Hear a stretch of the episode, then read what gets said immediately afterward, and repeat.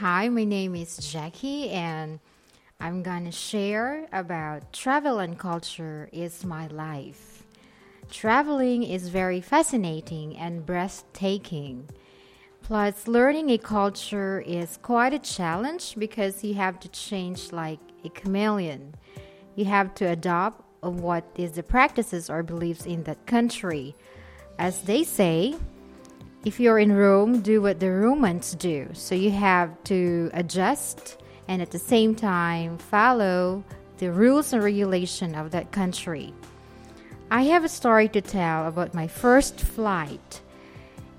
It happened way back in 2011 when our plan was just to go to Mactan, Cebu, just to sit back and relax on the beaches in Mactan, Cebu. However, we passed by Cebu Pacific Budget Airline, so we decided to inquire about promo tickets. Luckily, we were able to purchase Cebu Singapore promo tickets. It was unbelievable because it was not part of our plan. But we decided to consider it as I mean, I decided to consider it as a gift for my graduation in my graduate school. First, I haven't tried to board in a plane or even travel to the capital city of the Philippines, which is Manila. But I traveled the first, I mean, my first flight was Singapore, Cebu to Singapore. It was my first travel abroad, and I was taken aback with what I saw and experienced in a foreign country like Singapore.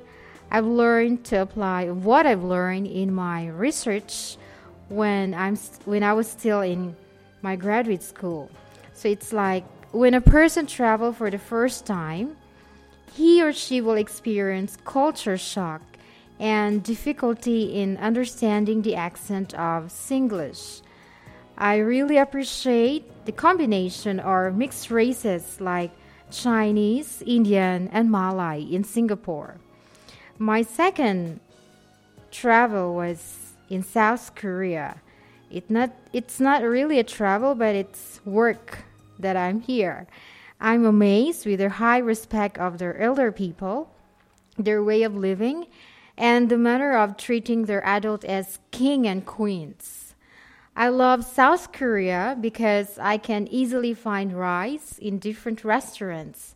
I'm a rice eater. okay. And third, in Fukuoka, Japan. The place is covered with profound ancient history. They're also well behaved and very organized society. And the last is, I mean, was in Australia. I couldn't imagine that I traveled alone going to Australia and take a picture in the famous landmark called Sydney Opera. I love the people whom I met in Aussie, and the place is like a melting pot where I can find people from different walks of life.